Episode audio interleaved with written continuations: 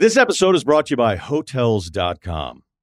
I was traveling internationally last year. I was in Mallorca. I didn't know the island well. I said, let me head to the north, head towards the water. Let me go on Hotels.com and see what they have available. Something preferably on the beach, maybe even a gym. Not only did I get those things, there was a kids' session with exercise, gymnastics in the water, pony rides, a train. It had everything, and I didn't even want any of those things. But at least I knew they were there just in case I changed my mind. And now finding the perfect hotel has never been easier thanks to the hotels.com app. Whether you're looking for a family friendly, right, all inclusive or a relaxing spa weekend, you can find exactly what you need and compare hotel prices, ratings, and amenities side by side. So start planning your next getaway and find your perfect somewhere in the hotels.com app. This episode is brought to you by Atlassian. Atlassian software like Jira, Confluence, and Trello help power global collaboration for all teams so they can accomplish everything that's impossible alone. Because individually we're great, but together we're so much better. Learn how to unleash the potential of your team at Atlassian.com. A T L A S S I A N.com. Atlassian. Tap the banner or visit this episode's page to learn more. Shouldn't you be at home? When the seagulls follow the trawler, it's because they think sardines will be thrown into the sea. I will love it if we beat them. Love it. I'll have a low fat pizza or something like that, or a few biscuits and some milk on a Sunday. And you can pair up if you like, and you can fucking pick someone else to help you, and you can bring your fucking dinner. Bannister and Bruce in the queue again. Bruce scores! Now, you know him better than anybody probably. Do you back him to score quickly, yes or no? Yes. Oh, he hasn't! No!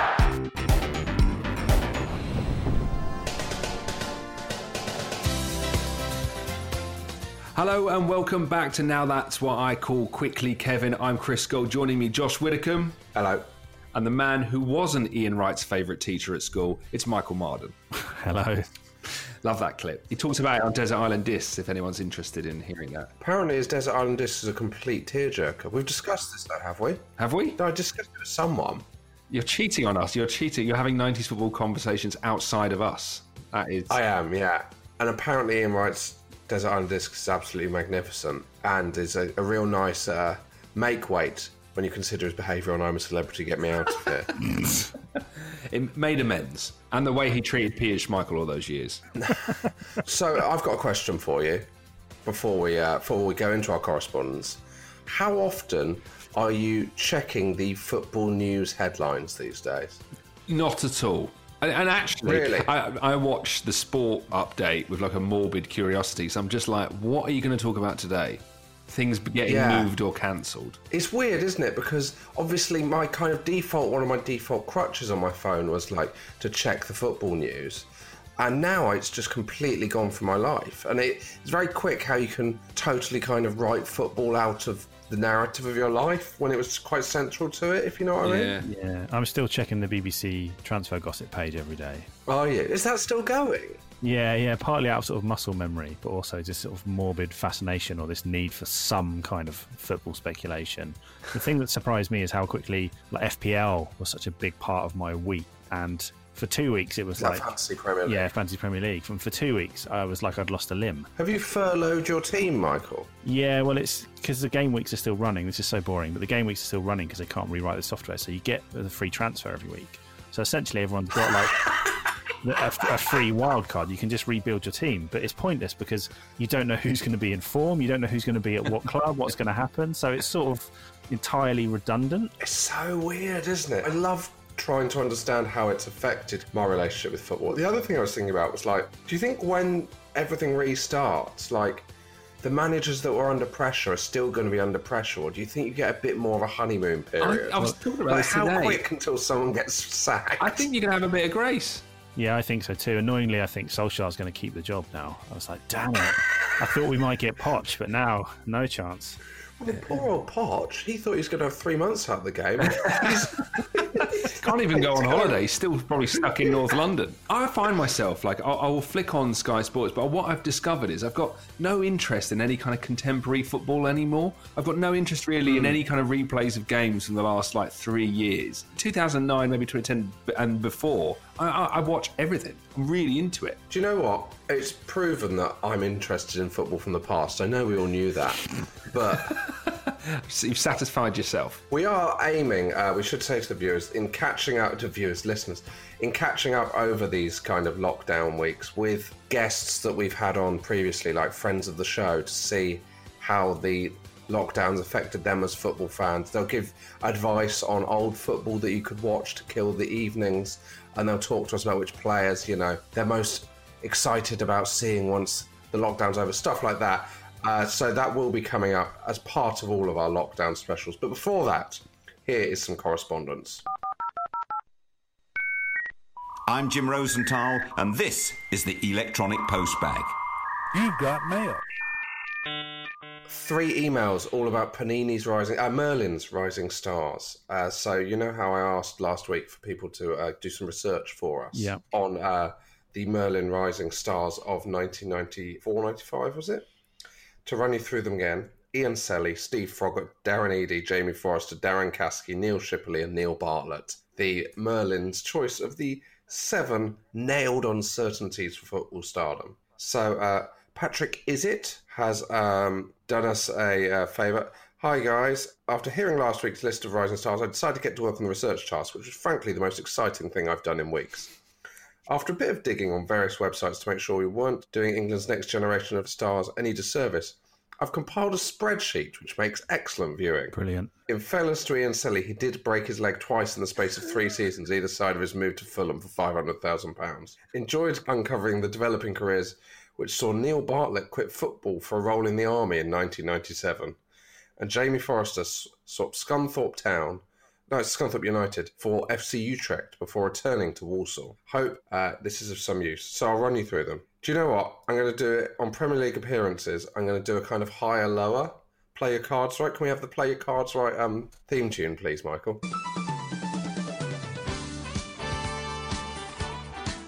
Okay. Chris, are you ready to play your Merlin Stars of the Futures right? I'd love to, Brucey. We're going to do it on Premier League appearances. Your first card is Ian Selley. Is Steve Froggatt higher or lower than Ian Selley's 41 Premier League appearances? Got to be lower. You've lost. What? really? Michael, the game's passed to you. Steve Froggatt, 75 Premier League appearances. Wow. Darren Eadie, higher or lower than 75? Oh, that's tricky because he featured, but I don't know that Norwich were in the Premier League enough. So I'm going to say, uh, I'm going to say lower. Oh my god, what a waste of a game. It was higher. How, how many? 81, it was oh, close. come on, mate, it's close. There's back to Chris. Someone's got to get it right. Darren Eadie's 81. Jamie Forrester, higher or lower? Lower. Correct. Darren Caskey, higher or lower than Jamie Forrester's 9? Oh, that's going to be really tight. It's not that tight. No, I'm going to say higher then. Yes, 32, Darren Caskey. Neil Shipperley, higher or lower than Darren Caskey's 32? Higher. 149 Premier League appearances. Neil Bartlett, higher or lower than Neil Shipperley? Uh, lower. Lower it was. It was eight. There you go. Um, so the honours, Ian Selley, he ran an FA Cup, a League Cup, and a UEFA Cup Winners' Cup. Yeah, we had a lot of people good. tweet in about that, that he played in the Cup Winners' Cup final. Steve Froggatt won the League Cup. Yeah. Darren Eadie is anointed into the Norwich City Hall of Fame. Where's Where's Adie Mike? Oh yeah, where is Adie Mike? Where- They haven't got Adie Mike down here. Where's the data? I think it's our fault we didn't read out Adie Mike. The three emails we've got, none of them have mentioned Adie Mike. I must have made the mistake when doing the call out. I do apologise. So, a new call out. Um, can we have all the information possible on Adie Mike? Yeah, if someone wants to go for his bins. Well, do you remember? oh, this is a great bit of '90s trivia that I don't think we've mentioned before. Do you remember that um, was a big scoop that Shearer was being linked with Man United because that someone had found the, the the tickets for a plane journey Manchester United were about to take, and Alan Shearer's name was on it. And it turns out that what they what they'd done is kind of set a trap. They'd put this document in their bins to prove their theory that a journalist was going through their bins. Wow. So a big front story scoop So that Shearer is going to start. Yeah. Yeah, they entrapped, they entrapped the journalist. That was in the nineties. That's I'm amazing. sure that's not a false memory. I'm sure that happened. So we've got we've got a couple more people who've sent in stuff about these people because people got absolutely fascinated by them. This is from Luke Williamson. Darren Eadie was called up for England and was expected to make his debut in Le Tournoi in 1997. However, he got injured and missed out and never featured again for the England first team. Really? That's Yeah. mad. I never thought he was that close. Well, get this: Steve Froggatt was also called up for England in 1999 during his time at Coventry. 99. For the Euro 2000 playoff with Scotland, but he was an unused sub. Wow, that is Mad. so much later than I would have thought. It's mad, isn't it? I love that. There is the odd outlier, though, isn't there? Playing for England, I always think of like Chris Powell. Every now and again, you get a, like an absurd player. I was look. I actually watched the other day the highlights of when England beat Germany five one. Do you know who Oh, he yeah. played in? Uh, I think it was left midfield. Do you know who's playing in left midfield? No. in that first eleven. Nick Barmby. Nick Barmby. That's, that's yeah. a different era. He's like he's, he shouldn't be in that team. That's a mistake. It's a glitch in the forg- matrix. He's a very forgettable player, isn't he, Nick Barmby? He played for He England. went, he went to Liverpool, didn't he? Kind of had this kind of late rise in his career. Yeah, I think I think he's one of the biggest forgettable players, Nick Barmby. Like he is a high profile player, moved for a lot of money, England caps, big clubs. But unless you'd mentioned him, I'd forgotten Nick Barmby even existed. Totally agree. So there you go. There's a there's Amazing. a lot of interesting facts on those. If you've got anything on Adie Mike, uh, this is how to get in touch. Get in touch with the show. Email hello at quicklykevin.com. Follow us on Facebook and Twitter at quicklykevin and sign up to the mailing list at quicklykevin.com. Um, and I had another bit of correspondence. So earlier last week, we um, we tweeted who was better. Did a little Twitter poll: John Collins or Collins John. I'm delighted to reveal that John Collins won with 74.3 percent of the vote. However, and I'd hope so. we got a reply on the on the thread to this from a guy called Adam Nathan, who says that he's got a game that he plays with his mates, uh, who are at 11 Goody and at DM723, and the game is putting players' names in sequences. And I have to just give you what he's come up with to, to, to kind of demonstrate how this game works. So he's got uh, the following sequence of names Stern, John, Collins, John, O'Shea, Given.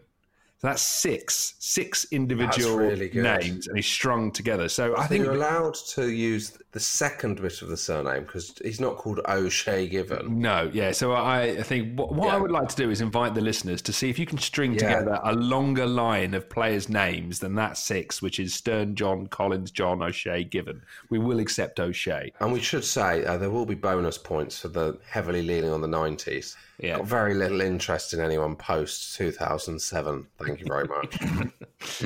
okay, now it is time to look back into the Nostalgia Football podcast. It really is eating itself. Do you remember that time when we remembered something? It is. Now that's what I call quickly, Kevin. First up, Alex Brooker tells us about his worst Arsenal 11 of the 90s. So, in goal, we've got Yeah. Vince Bartram. Vince Bartram. Oh, yes. Vince Bartram. So I think with each one we should say to Scull that name. What do you know? So the, when I think of Vince Bartram, I think of your uh, black and grey goalkeeper's kit with a star in the middle. Yes. And I and the other thing I think is that he was quite good. I remember him. I think he might have played against West Ham. But I remember thinking, oh, the thing about Arsenal is you've always had good sub keepers throughout the ages. Like even when even when Seaman came in, John Lukic was number two. I'd have said he was all right. And do you remember Alex Manninger for God's sake? Alex Manninger, Alex Manninger was, incredible. What I liked about Alex Manninger is he looked like he was about 15, so you could Yeah. kind of imagine like it just being like one of your mates in goal. yeah. Kind of looked, and the way he used to like dive on everything, like you do when you're like a kid. That's what. I, I- but Uh, he, he had very ru- he had very rouged cheeks, didn't he, Alex Yeah, Manninger? he Very, very yeah. the other thing of it we ha- that hasn't really come up on our podcast is that I grew up thinking substitute goalkeepers were rubbish, and it was a massive advantage if a substitute goalkeeper came on. This may have been influenced by sensible soccer, where the sub goalies were always rubbish. Yeah. So Vince Bartram, I mean, like, I'm sure I saw Vince Bartram play games and thinking, well, Arsenal are going to concede four or five here, and I, that never happened. So maybe I'm like, for Vince Bartram, the problem was that David Seaman was just really good, so he was never he was never ever gonna ever gonna get in the team. Um, my trivia for Vince Bartram is that he later went on to play for Gillingham, and his career ended when he got a wrist injury because he collided with Tony Warner, the goalkeeper, I think it was from Millwall, had come up for a corner in the last And minute they of the game. collided and so he got got- injured colliding with another goalkeeper. that has got to be a. What What, are what a way to bring the curtain down. also, Tony Warner was a kind of reserve at Liverpool, wasn't Yeah. it? Yeah. Yeah. There was kind of that. It was a bit of a circuit. Like you had Tony Warner. Liverpool also had Mike Hooper. Do you remember Mike, Hooper? yeah. Didn't he play for Newcastle? Yeah, I think he went on to be a reserve keeper at Newcastle. It's one of the most compelling characters in football, I think. When you know you're never going to be first choice keeper. Yeah. Like the third choice keeper at Chelsea, like Cudicini was there for years and didn't play. Like, what's your daily routine? Like, It's what what goes on? From Green at Chelsea. Yeah, well, Yeah. Richard Wright ended his career at City as their first choice goalkeeper. I'm like, how? I imagine, right? Do you reckon if they'd have had like WhatsApp back then, they'd have had like a little WhatsApp group between What, them, the reserve like, goalies? reserve goalie WhatsApp group, and they're just all slagging off. You know, it's like, oh god, Steve Ogrizovic is doing my nutting today. He's really hoping he's going to get a thumb injury or something like that. I'd love to know the money to games ratio. Like, who earned the most money but played the least games? Yeah. Richard Uh, Wright must be a Do you know contender. Richard Wright, definitely. Yeah, my favourite thing about reserve, I think Cudicini.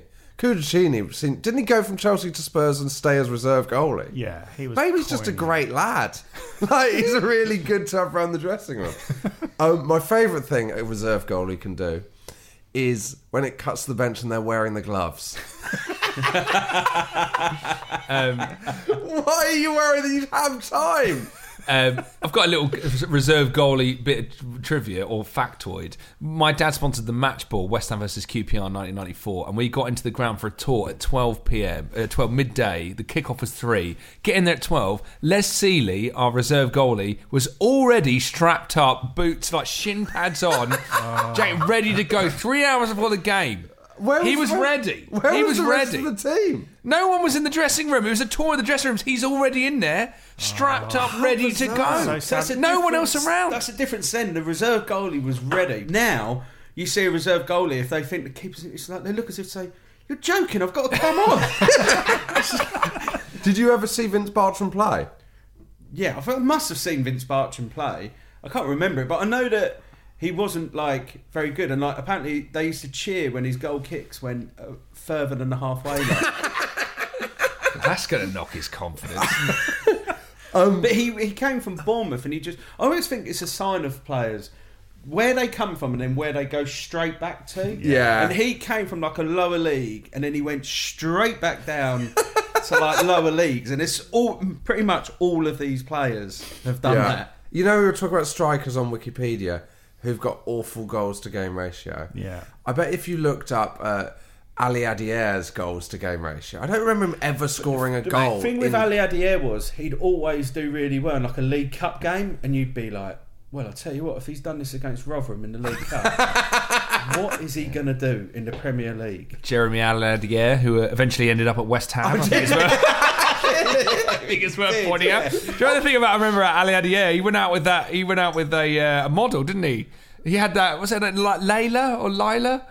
He had a quite famous girlfriend. Leilani? Like a, Leilani. Leilani. Leilani. He was going with Leilani. Leilani. And then that was a very exciting time as a West Ham fan. Leilani Just was available on a free transfer to 97, 98 as well. Yeah, I don't remember Aliadière scoring for us, but again, more dross, north, Yeah. north to East Didn't London. Suker Come go on to in, you as well. Suker, Davor yeah, Suker Davor Suker. I mean, going back to the eight, like Liam Brady, we had Hartson off. Yeah, Chris, Ian Wright Ian Wright, obviously. Yeah, laughing all the way Great to the times. Hampton Park. Nigel Winterburn. We could go on and on. Uh, have you found it, Michael? Yeah, so for a centre forward that played 29 league games for Arsenal, he scored a single goal. Went to Celtic, didn't score a goal. Went to West Ham, didn't score a goal. Wow. Scored two on loan at Wolves in 14 games. Found a bit of form at Middlesbrough. Uh, this is way past the 90s, but 11 in 78. And then he just plummets down the 11 street. in 78. 11 and 78, he's found a bit of form. you know what? My, Almost one in six. I'm sure that he popped up like they do like these legends games. We played AC Milan a couple of seasons ago, played Real Madrid this season, and I'm sure Aliadière started the game at the Emirates at right back.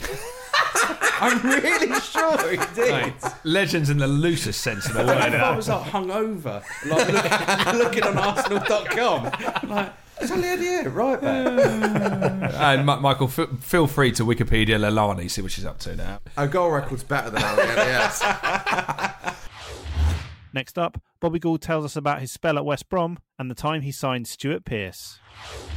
Let's have a few words on your clubs after Wimbledon. So we've got West Brom for a period, not the not the Nightmare- happiest nightmare. time. What was wrong? What went wrong at Wimbledon? Uh, West Brom, sorry. I was. Um, I didn't settle it. It was something within the infrastructure of the club, and when the chairman goes into the press conference and says, "Oh, this is Bobby Gould, uh, the new manager of the football club at West Bromwich Albion," but I didn't vote for him.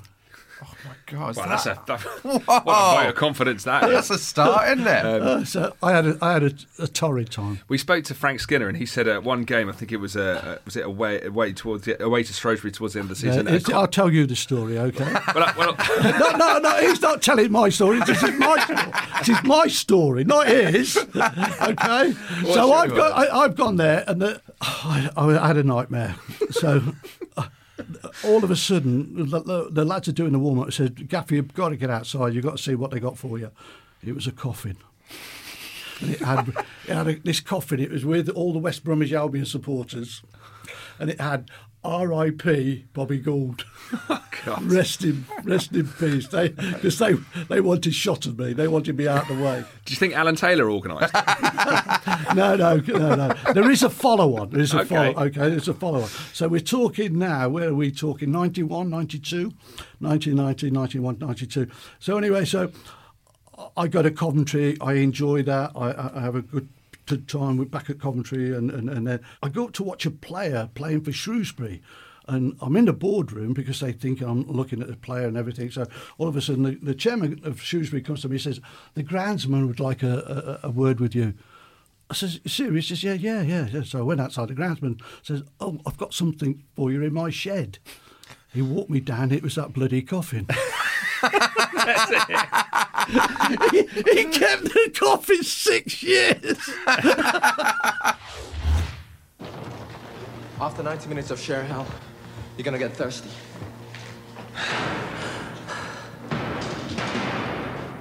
This is new isotonic Lucozade Sport. It gets to your thirst fast. Isotonic means it's in balance with your body fluids.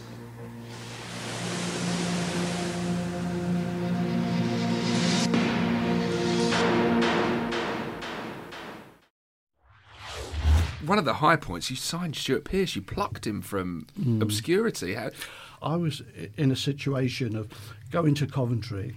Anyway, so I'm struggling for a left back. I says, Bostick, I says, what, what you got in your little book? He says, uh, I was a lad at Wealdstone. Oh, yeah. He says, yeah. He's funny enough. He says they're playing at Yeovil tonight. Well, I, th- this time I was living in um, Portishead in Bristol, and I was commu- commuting a little bit and um, from Coventry. So I phoned up the wife. I said, "Do you like to go out for a meal?" She says, "Oh, that's lovely. I have thoughtful." I said, "Right." So I went down, picked her up, and took her to Yeovil. She says, "What kind of meal is this?" I says, "Well, you know, I want to see this player." She says, "Who do you want to see?" I says, "Well, he's, he's, a, he's a left back." Within five minutes, it, it was the old, old Yeovil pitch, which was on Yeah. a, a, a- a slant like that. And all of a sudden, the uh, Wealdstone number three hit the number seven with a tackle I had never, I had never seen for a long, long time. and the number seven nearly landed in my lap. and I said to the good lady, I said, "We're going home." You can't go home. She said, "It's disrespectful." I see what I see what I see. I see what I want to see. So anyway, so I, I, I drove home, got up five o'clock the next morning, drove to Coventry, got onto the chairman. I says, I want two, 22 and a half grand. He says, what for? He goes, oh, I- it's a board meeting. I says, no board meeting, no board meeting, nothing. I says, I want 22 and a half grand. He says, what are you doing? I says, I'm buying myself a left back. He says, who's that? Stuart Pearce. Wow, from five minutes. Uh, oh, it's Umdinger. oh, One tackle. closed. Shop closed. and I brought I brought him up. I brought I, I, I went and I went and interviewed him with his mum, um, and he was a, he was a Sparky electrician. And been Terry Venables had got rid of from uh, QPR. Yeah. And uh, I, I brought him up, and he was stunning. Yeah. There was a f- gentleman called George Curtis who was Jimmy Hill's number one, and it, George was the, he, he'd taken over the uh, running at a club, you know, and uh, he come up. He says he's in the first team on Saturday. I says he is not in the first team on Saturday.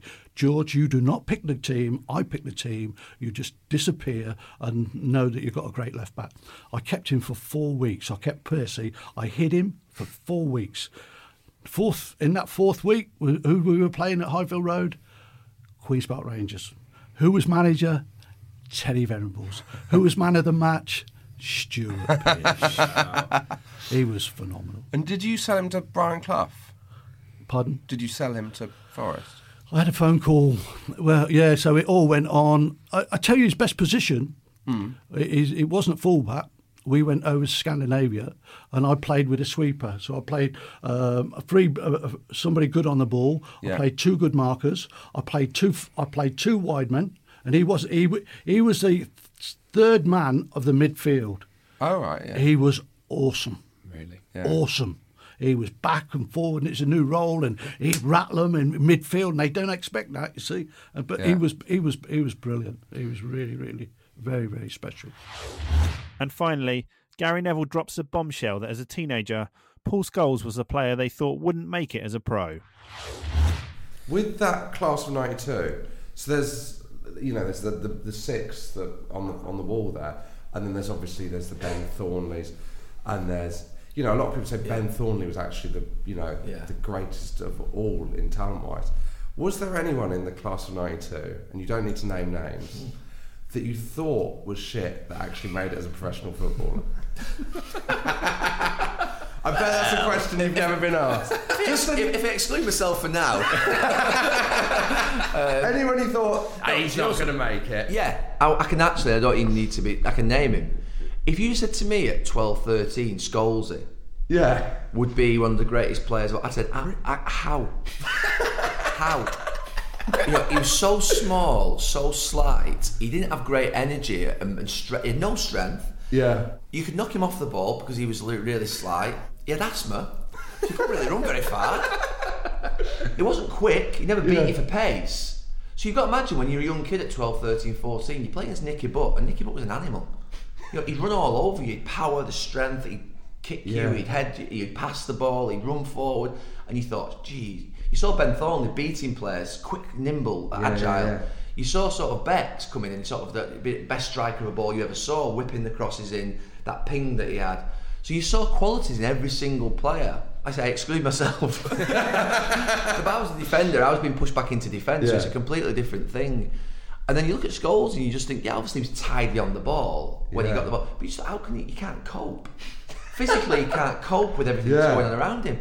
He sort of didn't really get into the county team, didn't really play a lot of games. So in the first year, 1992, he didn't even play in the youth team. Really? But all of a sudden, the year after, Yeah. I think that was the point where I think he stopped. I think that was the point where he stopped drinking beer and, and stopped and stopped eating pies on a Friday.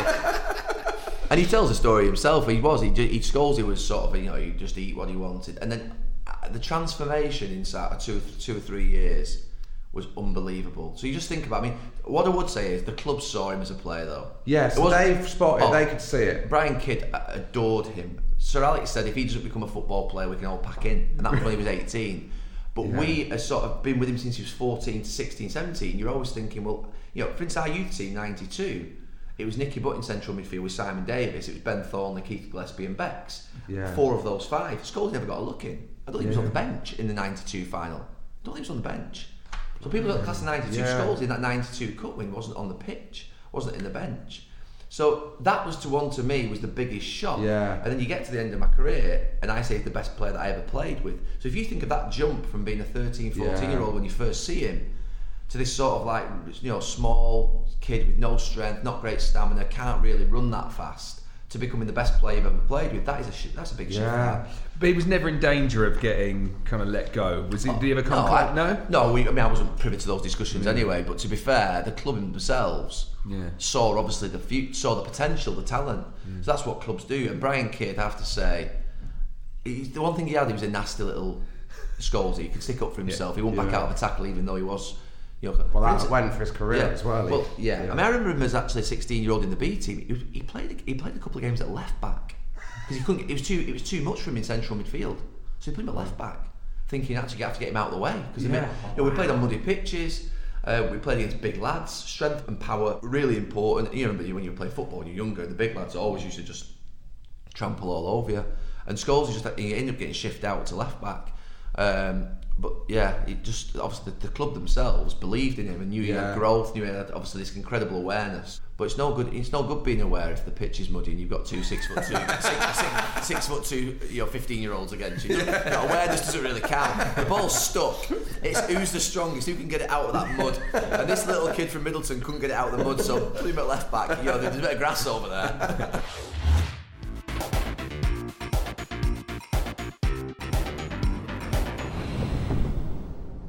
That was our best bits, or some, not all the best bits. That was some of our best bits.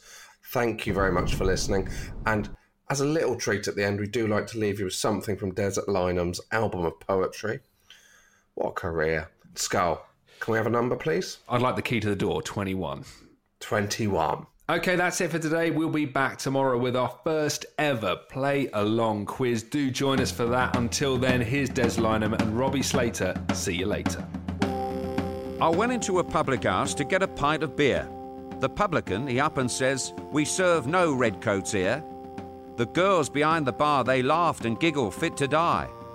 I out into the street again, and to myself says I, Oh, it's Tommy this and Tommy that and Tommy go away.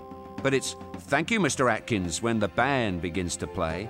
The band begins to play, my boys, the band begins to play. Oh, it's thank you, Mr. Atkins, when the band begins to play. I went into a theatre as sober as could be. They gave a drunk civilian room, but hadn't none for me. They sent me to the gallery, all round the music halls. But when it comes to fighting, Lord, they'll shove me in the stalls. For it's Tommy this, and Tommy that, and Tommy wait outside. But it's special train for Atkins when the trooper's on the tide. The troopship's on the tide, my boys. The troopship's on the tide. Oh, it's special train for Atkins when the trooper's on the tide.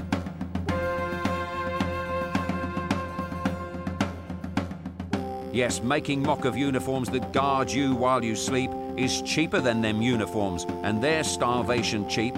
And hustling drunken soldiers when they're going large a bit is five times better business than parading in full kit. Then it's Tommy this and Tommy that, and Tommy, how's your soul? But it's thin red line of heroes when the drums begin to roll. The drums begin to roll, my boys. The drums begin to roll.